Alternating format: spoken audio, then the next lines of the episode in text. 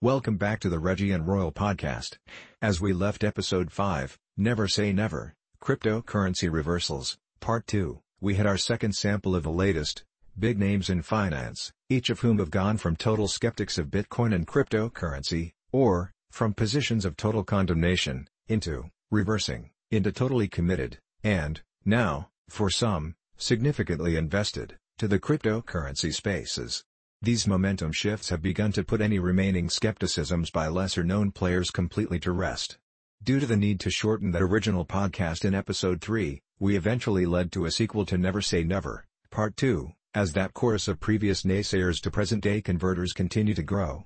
Even since our episode 5, other big-name institutions have made major announcements. By the way, if you are enjoying the podcasts, don't forget to smash the like button, and, subscribe to our channel. This sixth episode is all about how the major global central banks dilemma sequel, particularly the Federal Reserve, which in concert with the European Central Bank and the Bank of Japan, have painted themselves into the proverbial corner over the past 20 years. Their habitual focus on using temporary stimulus to maintain the appearances of the so-called wealth effect, was assumed with all with good intentions. The same steps that began as a process to secure the financial markets from pending calamities, like treating a patient in an intensive care unit, have all matured, and, evolved into a, a different exercise. This is now the care and feeding of a patient that might never again leave the critical care unit and thrive on its own. The markets are now under perpetual care. The consequences of these changes only postpones, and, in some cases, will intensify the future outcomes and events. We must all prepare for this inevitable instability, and, all of its major distortions upon our financial lives. In the episode 4, part 1, to this episode 6, we had discussed the following. Bank of Japan balance sheet and asset growth. Total assets held by the Bank of Japan rose to 735.8 trillion yen, or 5.824 trillion US dollars, as of April 14, 2022, that bank's data showed very recently, more than quadrupling in the eight years under Governor Haruhiko Kuroda's aggressive monetary easing, and growing to 1.3 times the size of the Japan's economy. This is more than double the size of the European Central Bank balance sheet, which is at 53% of the GDP of the Eurozone. In December of 2020, the Bank of Japan took over as the biggest owner of the nation's stocks. Massive exchange-traded fund purchases by the Bank of Japan, to support the market amid the pandemic last year, combined with additional valuation gains, pushed its Japanese equity portfolio to 45.1 trillion yen, or 434 billion US dollars, in November, according to estimates by Shingo Ide, chief equity strategist at NLI Research Institute. This represents a tenfold increase in under six years. About three years ago, Japan's central bank became the first among G7 nations to own assets collectively, worth more than the country's entire economy, following a half-decade spending spree designed to accelerate weak price growth. The Bank of Japan has thus become the world's second central bank, after the Swiss National Bank, and, the first among group of seven countries to own a pool of assets larger than the economy within which it is trying to stimulate. ECB and Fed growth. Since Q1 of 2020, the balance sheet of the European Central Bank has exploded from under 5 trillion euros to nearly 9 trillion euros, now at 8.7 trillion euros, as of April 14, 2022. This is the equivalent of 9.406 trillion US dollars. The combined growth for the ECB and the Fed was 7 trillion US dollars in about a year and a half. This is more than was added in the previous decade. Total central bank asset purchases. In the period from 2009 to projections through 2022, global central bank assets have increased from 5 trillion to 30 trillion US dollars, or a 500% increase. Annual flow was a steady 1 trillion to 2 trillion US dollars per year, at least before the pandemic panic burst for the year 2020, when an annual rate of 8 trillion US dollars were briefly added, before returning to the pre-pandemic level. For a brief period at the height of the pandemic in 2020, the annual percent change in all major central bank assets approached 60%, the bulk of which was the Federal Reserve's nearly 80% rate. This combined annual rate has now retreated to a seemingly reasonable 5%. Keep in mind that even the current rate of annual growth would double the asset base in under 15 years. Only the Bank of Japan has an annual rate of growth that is back under zero. Back to the U.S., and, the Fed, coinciding with a $1 trillion liquidity injection since June, and, suddenly the S&P made a new all-time highs right into the first week of this year. The U.S. central bank's balance sheet was 35% of nominal GDP as of February, up from 19% before the COVID-19 pandemic, according to the New York Fed. For reference, compared to the three years that it took for the ECB and Fed to expand their combined balance sheets by $1 trillion in the period between January 2009 and December 2011, immediately following the Great Financial Crisis, they've now accomplished that same $1 trillion in only three months. After hints throughout the year from Fed Chairman Powell, on the potential schedule for tapering, markets could not avoid a trend break, once the impact of the more direct tapering changes factored in during November, reflecting the market tendencies of monthly interactions, with its short-term moving averages. These are where all of investor rewards and investor risks resonate, ECB monetary policy changes in September and since, so, while the Fed had signaled toward September for an opening into its tapering, or, balance sheet reduction dialogue, the European Central Bank kept its monetary policy unchanged in early September. It chose to slow down the net asset purchases pace under its pandemic emergency purchase program. In mid-April, the ECB finally announced an end to its bond buying program by the end of the third quarter. Once the bond buying program is completed, the ECB has already announced its plan to begin hiking interest rates in the fall, following the same path as the Bank of England and the U.S. Federal Reserve. And, all along, We've had multiple Fed speakers leave the door open to taper delay, due to the fluctuating jobs numbers. More flip-flopping, more hedging. Inflation threats? Yet, all this inflation is the crux of it all, I think. They can't afford another hot print be it PPI or CPI. Not only will they look like fools, but markets will freak out at the thought of the Fed losing control. Our sense is they could afford to print in perpetuity during the last cycle, because, they sense no inflation. But, now that there is inflation, and, the societal impacts are dramatic. So, before we know it, the Fed may find itself at the center of a political firestorm of which they would rather not be a part of. The shock of the sanctions on Russian oil, following the February 24 invasion of Ukraine, resulted in a 35% spike in March oil prices, compared to February. The result was a 30% premium on March inflation figures, that should not have been in the picture, in the absence of those oil and inflation spikes. Nearly all of the recent talk on inflation ignores some very important and pertinent history. Fact. Every recession, as we most certainly experienced in 2020, by the strictest of measures, creates an aftershock of inflation, normally within 6 to 12 months. Hence, this current inflation is just a predictable event, just like a rifle recoil, right on schedule as it's connected with the recession that triggered it. Be careful attempting to use current inflation as a predictor. It doesn't quite work that way. Inflation is always and everywhere a lagging indicator, and the bond market is sophisticated enough to realize that. The year-over-year core inflation rate peaked at 2.5% in August 2008, fully eight months after the recession began. It peaked at 2.8% in December 2001, and that was also nine months after the onset of recession. It peaked in February 1991 at 5.7%, and that was seven months after the downturn started. It peaked in September 1981 at 11.8%, and that time, there was a two-month lag. Finally, in June 1980, it peaked at 13.6%, which was six months into the recession.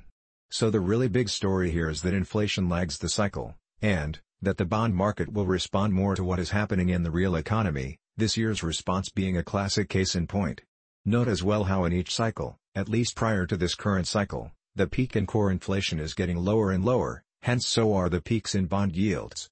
And, since the peak in core inflation this cycle was greater than 2.5%, it continues as has happened in each case since 1960. Inflation's lag also helps to explain why the Fed is so chronically reactive to the business cycle, rather than proactive. They are essentially waiting for lagging data to decide whether their policy approach is correct or not. At this juncture, a good question to ask is this, has core inflation already peaked, or, is the Fed behind the curve again, in stopping out of control inflation? The bond market, as usual, has this one right, and amazingly so, does the Fed. Given the lack of impact of credit creation, outside a few asset sectors, moderate new money creation, high output gap, higher than average unemployment, low wage growth over the long term, low unit labor costs, and, just generally stagnant economic environment, I find it difficult to conclude that inflation is becoming a serious problem that policymakers need to respond to immediately. Inflation is, and always will be, everywhere, and anytime, a lagging economic indicator. March 2020 Fed panic attack. So, some still believe that the coronavirus was the economic trigger last year? Don't fall for it. This market sell-off of 2020 was not just about the virus-slash-epidemic-slash-pandemic threat. The seeds for this correction were sown with a succession of signals, from overvaluation, bond market inversion, Fed overnight repo stimulation since September, global stock-slash-bond market signals, manufacturing sector recession, other recessionary signals combination. These signals began nearly two years ago. The virus is a catalyst, not a cause. It was the match, not the entire pile. So, let's back up to March 2020. Backdrop 24 months ago, nothing spoke more to panic, more than a gamble of doubling down after a losing trade. And that's what the Fed was doing at that point in time.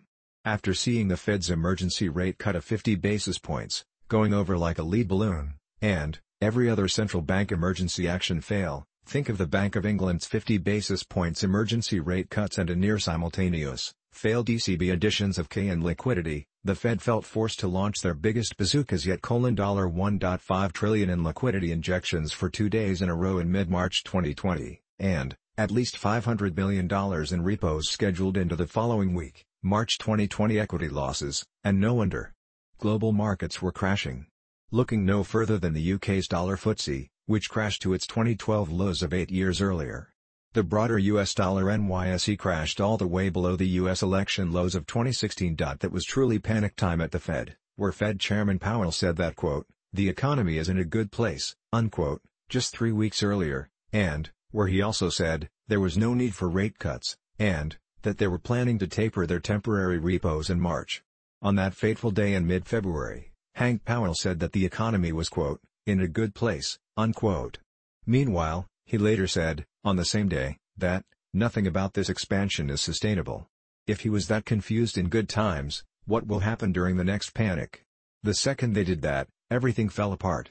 Blame the virus if it makes them feel better, but the fact is that the excess of the last few years is becoming unwound, a global reset was in the cards. Tick-tock, Jay Powell. You've now realized that you have run out of time. The financial damage that had unfolded in that quarter is so broad, so deep, that it may have been already be too great to reverse. And we think they knew that. Hence, two years ago, they acted, on just one day, to the tune of $700 billion in repo, and, another $700 billion, the very next day. But, the markets were saying, it's not working. The Dow Jones Industrial Average was down 2,000 points in spite of the $1.5 trillion liquidity announcement. That stimulus was of a kind directly related to responding to the panic of the pandemic effects, on the financial markets. Pandemic? What about the weaknesses that were showing up like red flashing railroad crossing barriers months and months before? Well there it was. And, we were staring at a hapless Fed, desperate to keep the wheels from falling off, straight in the face only three weeks after claiming everything was fine and dandy. So, at that point, the markets crashed, the wheels came off, and the Fed succumbed to having a panic attack. And, it is again, right now. And, this time, it could be scary, just as before. Central bankers have to prove that they can keep the lid on things and not lose control, and, so far they are all flailing badly. The Fed for years has claimed it doesn't target asset prices. That doesn't sound accurate. Why?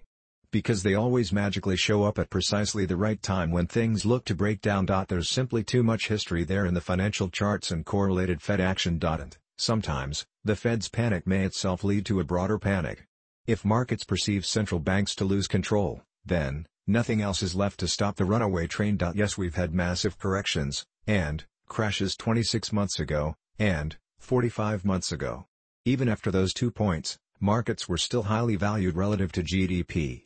The Buffett indicator is the percentage of total market cap, or, TMC, relative to the US GDP, is known as probably the best single measure of where valuations stand at any given moment. In February 20, that figure reached 158%, a figure that was warned about. At the end of September 18, the figure had reached 145.8%. So, what's that level right now?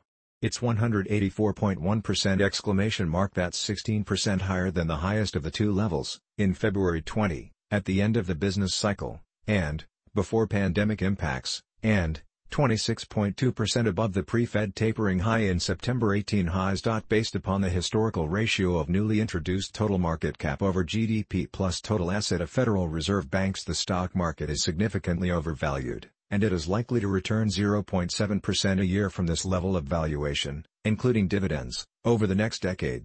Every time this indicator has exceeded into the extremely overvalued range of 14% in the past 5 years, there have been downside consequences in the near term. Now, add the tapering plans to this, and, you now have a virtual guarantee of an unexpected, crash-type environment. Please take note, when the Fed attempted full tapering during the fourth quarter of 2018, it resulted in a 25% plunge in markets in the U.S., and, even further in some other global markets, before the capitulation that began on Christmas Eve of that year. Within one month of the bottom of the equity market, the Fed chief was already making a quick U-turn away from tapering, and, back on the road to stimulus. We are right back in that position, before the plunge, at the present time. The Federal Open Market Committee informally agreed to lower its $8.9 trillion in holdings by a maximum of $60 billion in treasuries and $35 billion in mortgage-backed securities each month. The securities won't be sold but instead will be allowed to roll off, holdings will decline as principal payments come in unless is reinvested. However, FOMC members announced consideration for outright sales of agency mortgage-backed securities, once the balance sheet runoff begins. They represent 32%, or $2.7 trillion, of the total portfolio. Previously, at least some Fed governors indicated preferences for reducing their positions in mortgage-backed securities, first, to minimize the effect of balance sheet holdings, on the allocation of credit, across economic sectors. This cap of $95 billion monthly exceeds the pace originally set, when the Fed tried a course of tapering from 2017 to 2019. At that point, the Fed managed to reduce the balance sheet downward, to $3.8 trillion. However, they had to resume their buying within six months, when COVID-19 tore through the United States. Unfortunately, no central bank has ever been able to engage in campaign of successful, sustained tapering. You've been warned exclamation mark and, repetitious conditions like these continue to be the greatest risk ever since. Central banks have been continuously out of ammunition, and, continuously with their backs against the wall. Only by breaking already extreme levels of direct stimulus, were they able to avoid the impacts of the business cycle turn on the equity markets, at least, from early 20 to early 21. They couldn't in 2000 or in 2007, because, they actually exercised more restraint than they've exercised, during this end-of-business-slash-COVID-19 impacted period. August, 2019, numerous recession signals, since 1967, each time the probability of recession signal reached 30%, a recession was on the horizon, and, did actually occur within 12 months. In other words, there were no false signals, as is the case on isolated occasions. In late August of 2019, the signal was now at 31.48%. This practically guaranteed a recession within 12 months. Far away from the myth of the COVID-generated recession, way back then, the U.S. bond market flashed what could be its biggest warning yet of a coming recession, and it is not alone the flipping occurred, of the spread between the two-year Treasury yield, and, the 10-year yield, with the two-year higher than the benchmark 10-year yield, for the first time since June 2007. Other parts of the curve had already inverted. Traditionally the two-year to 10-year spread, is the most widely watched by market players. At one point, the U.S. 30-year bond yield fell to a record low, touching 2.015% for the first time ever, dropping through its prior record of 2.08%. Yields throughout Europe fell, and the German 10-year bond touched a new low of negative 0.65%. The long end of the curve, or the 10-year and 30-year yields, were reflecting fears about the global economy, so therefore rates have been declining. However, the shorter end, the two-year, had not been declining as quickly, since it's a reflection of the Fed funds rate, which was still above 2%. An inverted yield curve has been a very reliable recession indicator. However, it does not always precede an economic contraction. The length of time before a recession occurs has varied. According to Credit Suisse, since the late 1990s, the average length of time for a recession to occur after inversion was 22 months. The bond market was screaming recession. National Alliance's Andrew Brenner said, just take a look at what the US market is doing, he continued, as I look at the European curve, you're at record lows across the board. I think the key things today were Germany did show a contraction in their GDP, and the Chinese numbers were weaker. German GDP actually contracted by 0.1% in the second quarter, as exports fell, and, Chinese industrial output growth slowed to 4.8% in July, a 17-year low. Both were impacted by trade wars. Home prices were rising at the slowest pace since 2012, according to the Case-Shiller Index. The rise in the cost of buying a house in the U.S. had continued to slow in June 2019, A key price barometer showed the S&P CoreLogic Case-Shiller 20 City Price Index was flat that month, after seasonal adjustments. The increase in the index over the prior 12 months, what's more, tapered off to 2.1% from 2.4%, marking the slowest rise in seven years. Just one year before, housing prices were rising three times faster, 6.3%. By September, the manufacturing sector index dropped below 50, a sign of contraction, towards recession. It should have been a reminder to those who fail to recognize the links to the global economy. Until that month, only the U.S., Canada and India were above 50.0, but, still flat, neither expanding nor contracting, while Brazil, China, Japan, Russia, UK, Spain, Italy, France, Germany, officially in recession, below 45, the Eurozone, and Mexico were already under 50.0. Also, that year, Alliance partners Maersk and MSC was forced to temporarily suspend their AE2-Swan Asia North Europe loop from the end of April until mid-November, removing up to 20,000 20-foot equivalent units, for, TEU, a week from the trade. Weakening demand and plummeting freight rates had thus far obliged Asia North Europe carriers to blank two-thirds more sailings than during the same period of last year, with the 2M Alliance suspending the loop for the second consecutive year. Moreover, Maersk said it would also balance its network to match reduced market demand for the upcoming Chinese factory shutdown, for Golden Week, and withdraw its AE7, MSC's Condor, head haul string in week 41, thus removing around another 17,000 20-foot equivalent units, TEU, of capacity from the market that week. MSC said the AE2-Swan suspension would help us to match capacity with the expected weaker demand for shipping services, and in a customer advisory, Maersk said the service would resume in line with demand pickup, suggesting that the suspension could be extended if demand on the route continued to be soft. This same strategy had been used from September to December of 2018, due to slackening demand. What happened during the previous 18 months, prior to that obviously necessary, COVID-19 reaction, fueling billions of dollars per day in stimulus? How does that period in the fall of 2018 parallel the current period? What projections can we now make with strong credibility? based upon the dynamics of three and a half years ago. As we jump from three twelfths years ago, for parallels to our current period, we are now seeing inflation at levels not seen in a decades. But, keep the right perspective on current inflation. Inflation does not project forward, as so many are prone to do erroneously. Please note, our current, fast trend in inflation, upward, for one year, comes after 39 years of slow trends upward, and, is just a one-year aberration from 39 years of normal. Downward trends. Bond markets have made over a dozen new lows since the mid-90s, always at points of general economic weakness, just as in the 2020 recession lows. The probability of new lows in the near future aren't to be dismissed. We are in another period of negative, real treasury rates, which is, bond rates minus the inflation rate.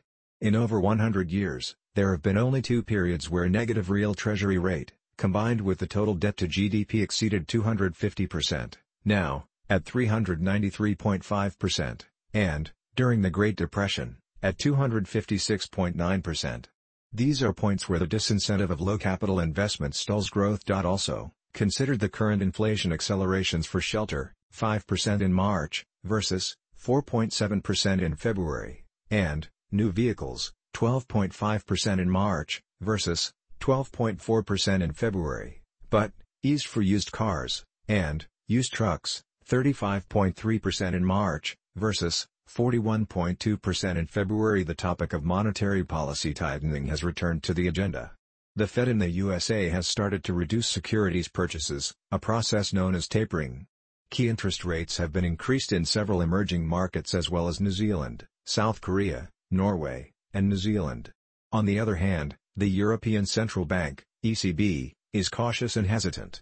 The inflation we got wasn't at all what we were looking for, Jay Powell, U.S. Federal Reserve Chair, stated in a press conference after the Fed's Monetary Policy Committee accelerated the tapering of its bond purchases to zero by February 2022. He suggested that the Fed will soon begin to raise its policy interest rate, the Fed funds rate, from zero. What did Powell mean by not the inflation? The accumulated rise of prices as a whole, as in, a rise in petroleum prices, eventually leads to an increase in salaries, and, then the rise of other costs. Inflation is a decrease in the value of money as it requires larger amounts to buy certain items. Corporate-driven policies aim to reduce inflation. What were you looking for? He was not referring to the inflation rate. The Fed, or Federal Reserve, is much higher now than the headline inflation in U.S. consumer goods and services forecast back in September at its meeting. Core inflation excludes food and energy prices that are rapidly rising. The March headline inflation rate was 6.5%, which is the highest level in nearly 40 years. By March, that rate was up to 8.5%. This 2% increase in the CPI was still slightly below expectations, and was less significant from February, when the volatile components of food and energy were removed. Without a doubt, this March number was significantly influenced by the 30% jump in March oil prices, resulting directly from the February 24 Russian invasion of Ukraine. In early March, the United States confirmed that it was in talks with European allies to potentially sanction Russian crude oil in response to Moscow's ongoing aggression in Ukraine, sending oil prices briefly above $130. In a February 24 White House press conference, President Biden recapped existing sanctions and announced new ones. The sanctions are purposefully designed, Biden said, to maximize the long-term pain inflicted on Russia, while minimizing the pain felt by American consumers. And it's not just the United States. President Biden said he met with the G7 leaders earlier, the members of which are in full and total agreement. We will limit Russia's ability to do business in dollars, euros, pounds, and yen to limit Russia's ability to be part of the global economy. Jay Powell also spoke of the causes behind that inflation rate. The Fed seems to no longer view the increase in inflation as transitory. However, its median forecast for personal consumption inflation, or PCE, is for it to end at 5.3% in 2021 and then fall back to 2.6% by 2022 before eventually falling to 2.1% in 2024. The Fed continues to waffle on inflation transitory versus persistent, but in the short term it will be more than previously believed. Powell believes that the unexpected type of inflation is caused by the unusual circumstances of the pandemic. According to mainstream theory, a normal rise in inflation would result from too much money being injected into banks or the result of tight labor markets, i.e. low unemployment, and strong consumer demand as an economy expands. Powell says that this is what is happening. However, there is the added factor of the pandemic, these problems are larger and more long-lasting than expected, exacerbated with waves of the virus. The pandemic has made inflation worse due to 1. Pent-up consumer demand, as people use up savings from lockdowns, and 2 supply bottlenecks that arise in trying to meet this demand.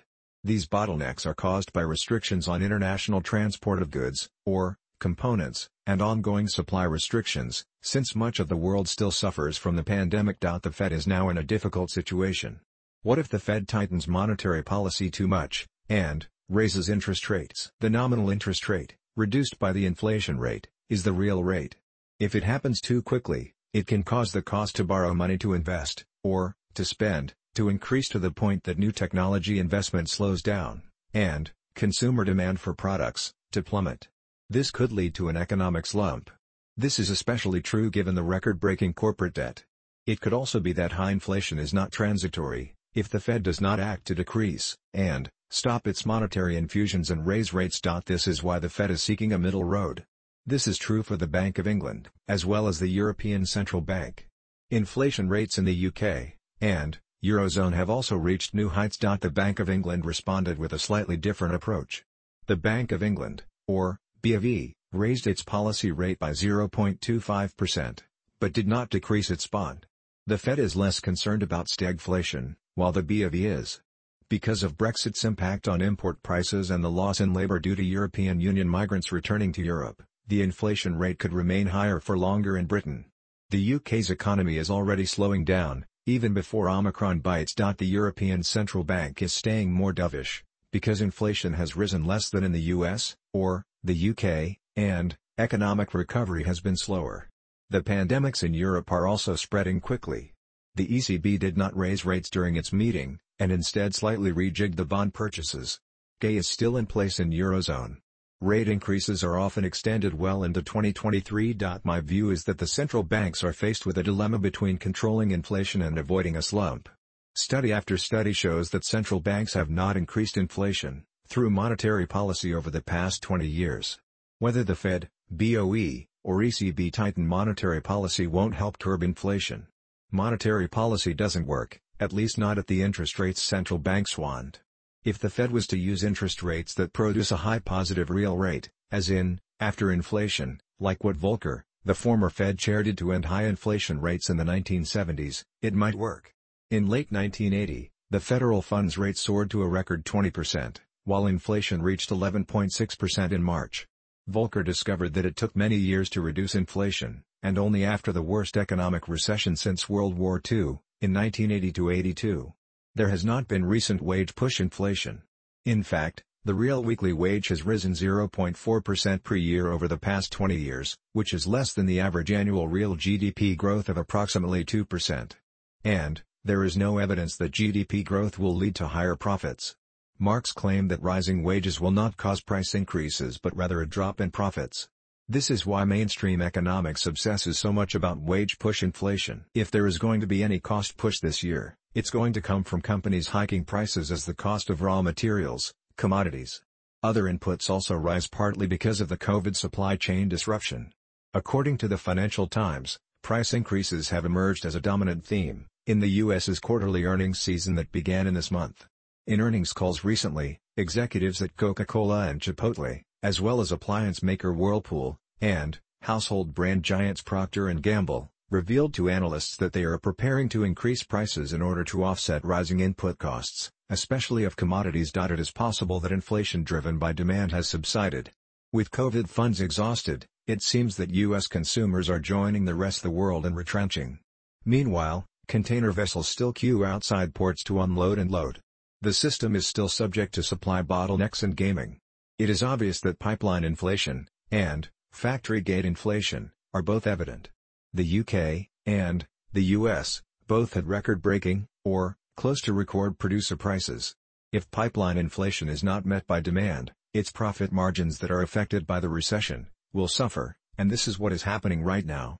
It could get worse before the end of the year. The Omicron, and, Delta versions of COVID, have an impacts on the production of goods, and services. Recent producer manufacturers indexes, the December economic activity surveys, show a marked slowdown in recovery from the pandemic slump. Then, measures in the UK and Eurozone were at their lowest level for nine months. The conflict in Ukraine casts a stagflationary cloud over the global economy, and poses a dilemma to central banks, should they support stagnant growth or combat skyrocketing inflation? The war has increased the uncertainty for central bankers, who were already struggling with forecasting when the surging inflation would be under control. They are trying to limit price rises, without causing a panic. They run the risk of having their economies squeezed, and, driving up unemployment, in order to keep inflation under control. Why is it so difficult for central banks to do their jobs? Common belief is that central banks are imbeciles. These people believe central banks should maintain interest rates, at historical norms. Because historical norms are not relevant, this is incorrect. This raises the questions of why, and, what it means for our economies. This issue was highlighted by a paper, written by Ludwig Straub, Atif Mian, and Amir Sufi, on the 27th of August, at Jackson Hole's Monetary Conference.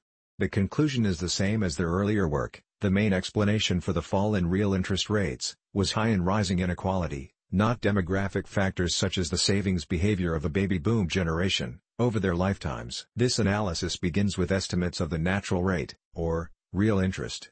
The concept dates back to Knut Wicksell, a Swedish economist. He explained that the natural rate balances supply, and, demand in an economy. This results in stable prices. This idea is what has led to the modern doctrine of inflation targeting.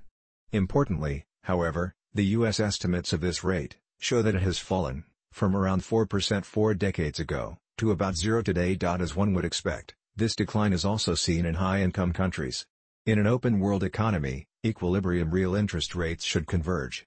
The paper notes, that the decline raises concerns about secular stagnation, and, threatens asset bubbles. It also complicates monetary policies. It is indeed a major reason central banks have needed to make large asset purchases, in times of crisis, such as right now. The main message is that savings rates are more affected by income, than they are across age cohorts. These differences are huge in America, the top 10% of households by income, have a savings ratio between 10% and 20% higher, than the bottom 90%. This divergence explains why the overall propensity for saving increased, with the shift in income distribution towards the top.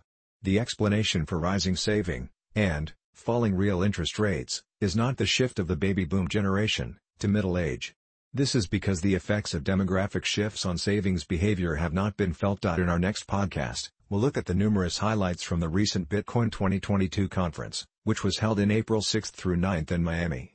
Such notable addressees were PayPal and Palantir co-founder Peter Thiel, MicroStrategy CEO Michael Saylor, ARK CEO Cathie Wood, and Shark Tank's Kevin O'Leary, so be sure to catch us next time, for If you enjoyed the podcast, don't forget to smash the like button and subscribe to our channel. Until next time, let's stay busy.